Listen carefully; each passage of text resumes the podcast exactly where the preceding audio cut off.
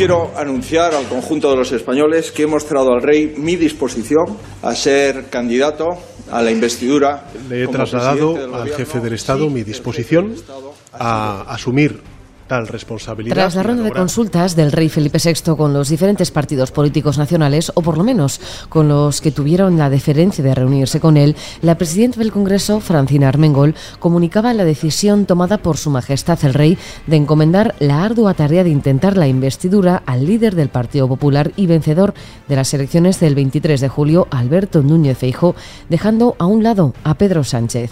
Soy Belén Montes y hoy en el debate, ¿a quién beneficia una investidura a finales de septiembre. Hoy en el debate, el podcast diario del debate.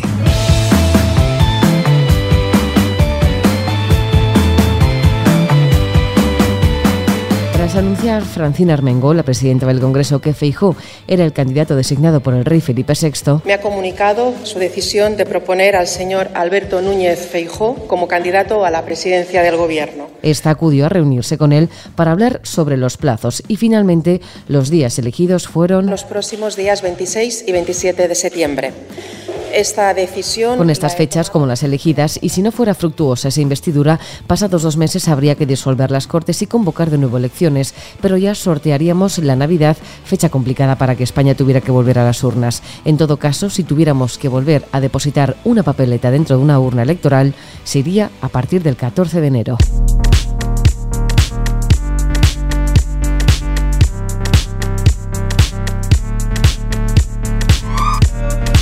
Me propongo representar en la investidura a una inmensa mayoría que desea preservar la dignidad democrática. La pelota, por tanto, está ahora en el tejado de los populares. Alberto Núñez Feijó cuenta con el apoyo de Vox, de Unión del Pueblo Navarro y también de Coalición Canaria al 100%. Con estos apoyos no llega. ¿Qué más puede hacer Feijó para conseguir llegar al 176, a esa mayoría absoluta? Ana Martín, corresponsal política del debate, ¿qué tal? Hola, Belén. Raquel Tejero, redactora de Política del Debate, ¿cómo estás? Muy bien. Repito la pregunta, ¿puede Fijo conseguir esos apoyos, bueno, el que le falta del PNV para llegar a esa mayoría absoluta y poder ser investido presidente el día 26 y 27 de septiembre? A mí, sinceramente, Belén, me parece política ficción, sobre todo porque el PNV, que es por el que pasa esta ecuación, mm, no va a cambiar de opinión. No va a cambiar de opinión, más bien yo diría que no puede permitirse eh, cambiar de opinión teniendo unas elecciones mm, en el País Vasco que serán entre abril y julio del año que viene. Eh, el PNV siempre ha mantenido que Vox es su línea roja, en eso no ha cambiado. Y como digo, yo creo que mm, es un cortejo imposible por la otra parte. Y es que más allá del PNV no le queda ningún otro horizonte al Partido Popular, por mucho que ahora se habla incluso a tantear a, a, Junts. Bueno, yo creo que lo sabemos nosotras y lo saben también perfectamente en Génova. Saben perfectamente que el PNV no va a ceder. Lo han dicho no en una ni en dos ocasiones, sino en muchas ocasiones.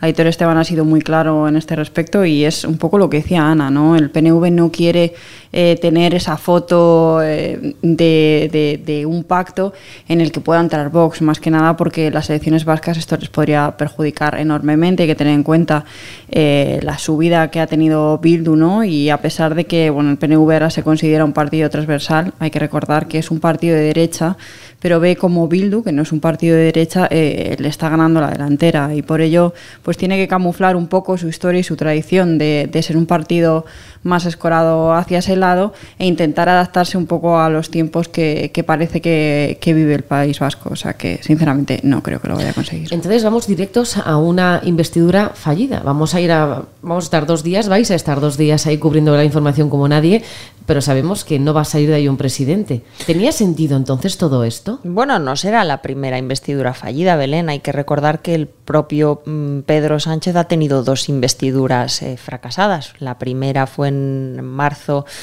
eh, del año 2016, si mal no recuerdo, y la segunda fue ya en el año 2019. Ambas abocaron a una repetición electoral. Eh, por tanto, decirle que al ganador de las elecciones y al político que presentó más votos contantes y sonantes al rey el pasado martes, que es Alberto Núñez Fijó, decirle, como digo, que no tiene derecho a presentarse, pues a mí me parece muy osado por parte del Partido Socialista.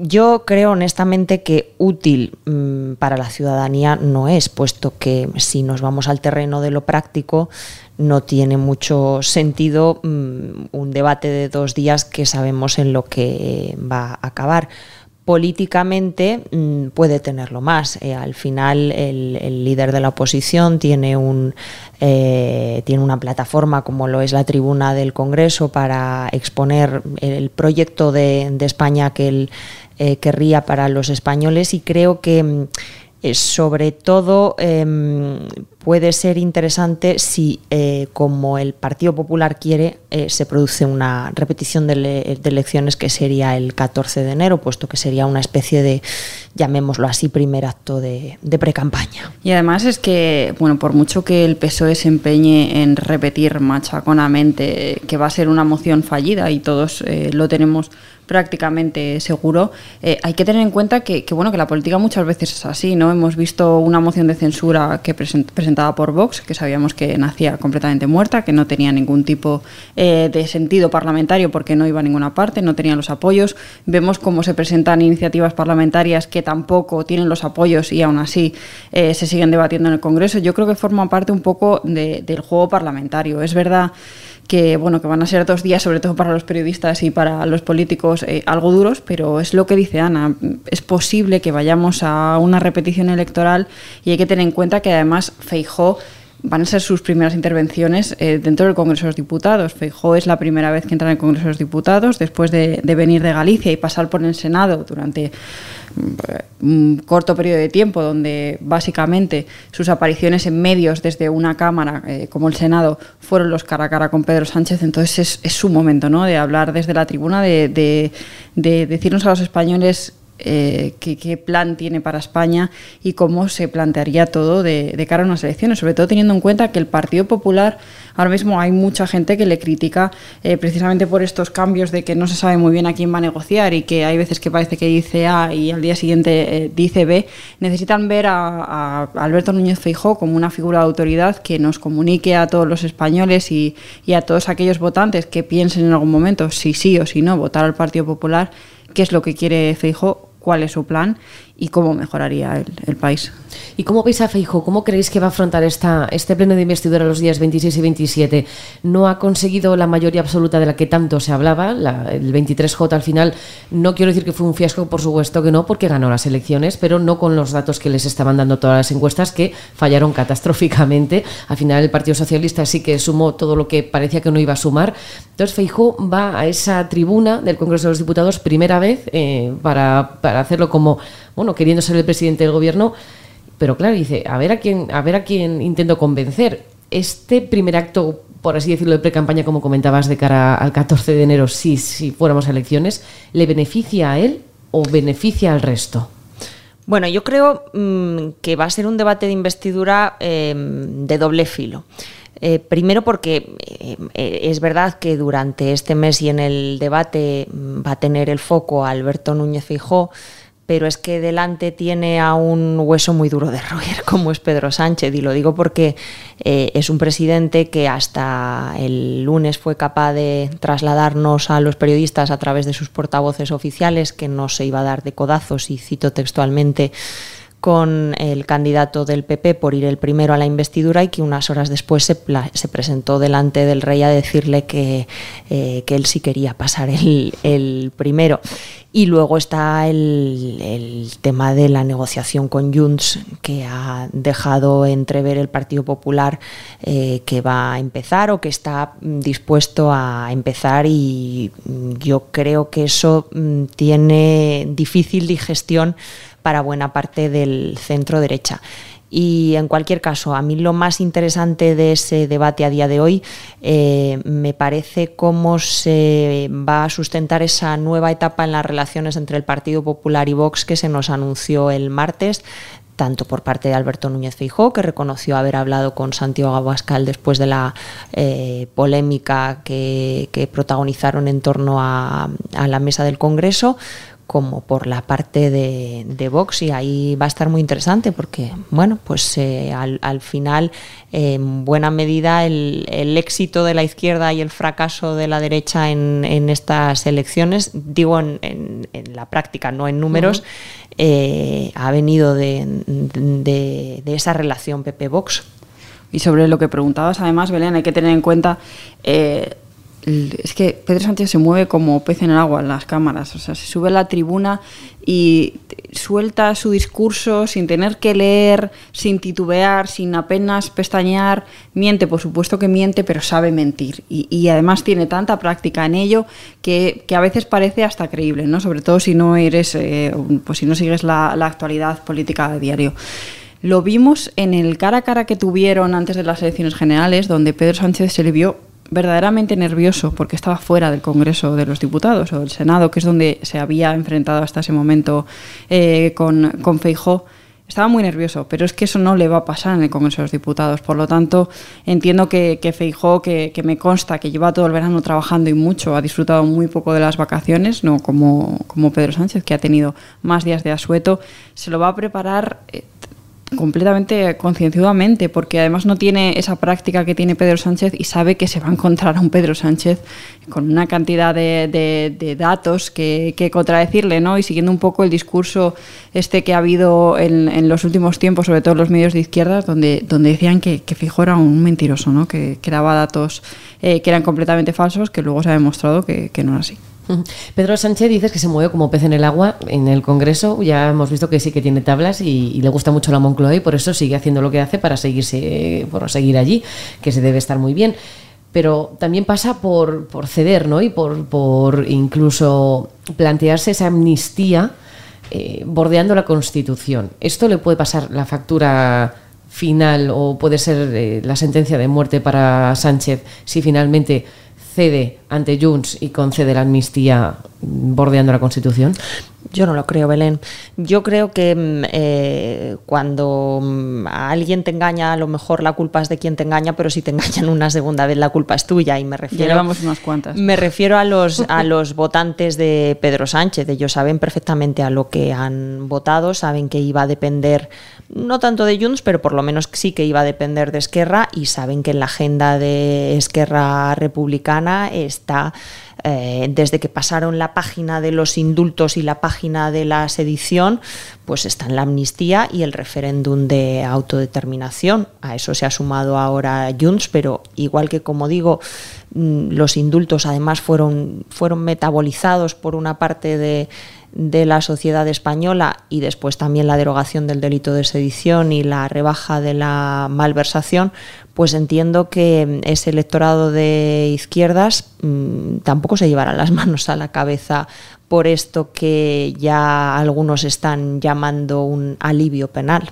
Si es que hemos tenido eh, un gobierno al que no le ha pasado prácticamente factura nada, hay que tener en cuenta que hemos tenido la ley del solo sí es sí, que bueno, sí que es el Ministerio de Igualdad, ¿no? pero forma parte eh, del, gobierno de Pedro Sánchez, hemos tenido eh, la malversación, la reducción de, de, las penas, la eliminación de, de la sedición, y no ha pasado nada. Y Pedro Sánchez ha vuelto a tener un buen resultado electoral, porque no nos engañemos, eh, la, derecha pensaba que iba a ganar y Feijó llegó a pensar que iba a ganar con mayoría absoluta. Y los números están ahí, sí, ha ganado las elecciones, pero al final las cuentas eh, no, suman, la fragmentación parlamentaria hace imposible aparentemente que Feijó consiga eh, ser investido presidente y Pedro Sánchez sigue a flote, por mucho que le pase.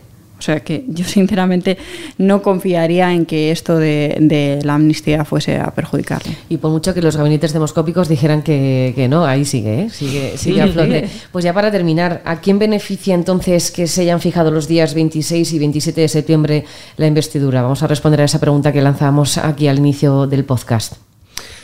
Bueno, yo creo de entrada que eh, Feijó, eh, que en las semanas previas había hablado de que mm, quería un debate de investidura rápido, eh, ya el martes nos dijo que la semana que viene sería muy precipitado, entonces él se siente cómodo con que haya un mes de por medio.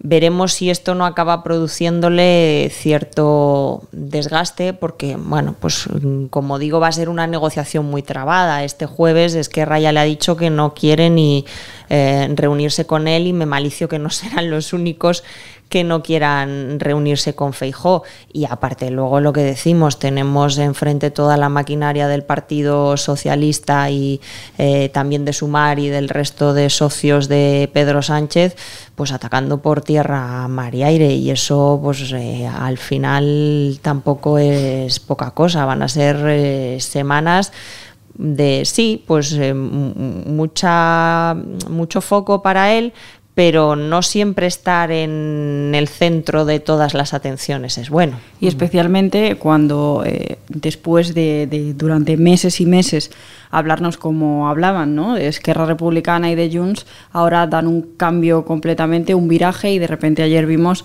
a Esteban González Pons que dijo en prime time, en una entrevista de radio, que bueno, que es que Esquerra y Junts, pues que son unos partidos perfectamente legales y que por supuesto se puede negociar con ellos, ¿no? Y tenemos que tener en cuenta que es que está Carles Puigdemont está huido de la justicia, ha habido otros líderes como Clara Ponsati huidos de la justicia, son los partidos que propulsaron un referéndum ilegal en nuestro país que ha sido el conflicto más grande y, que ha fraccionado más la, eh, la, la, sociedad, especialmente la catalana, desde la transición. Entonces, pues eh, tendrá que ser inteligente y no meterse en estos jardines de los que es muy difícil salir, especialmente porque es que no tiene nada que ganar. Está claro que ni Junts ni Esquerra van a ceder, no le van a apoyar en una investidura. Entonces, si hay una repetición electoral, ¿qué sentido tiene eh, eh, mostrar a tus votantes que son pues mayoritariamente, entiendo que un 90% eh, de derecha, mostrarles que tienes la capacidad de, pactar con los partidos que están intentando fraccionar España, por, por decirlo de una manera suave.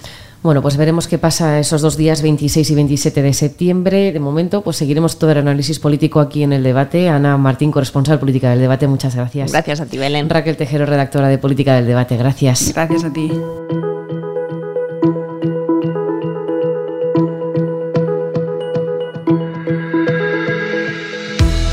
Alberto Núñez Feijóo afrontará los próximos 26 y 27 de septiembre el pleno de investidura. Será la primera vez que se dirija a todos los miembros de la Cámara y también al resto de españoles desde la tribuna del Congreso. Podrá ser el comienzo de campaña si finalmente no hubiera investidura, ni la suya ni la de Sánchez, y tengamos que volver a unas elecciones generales.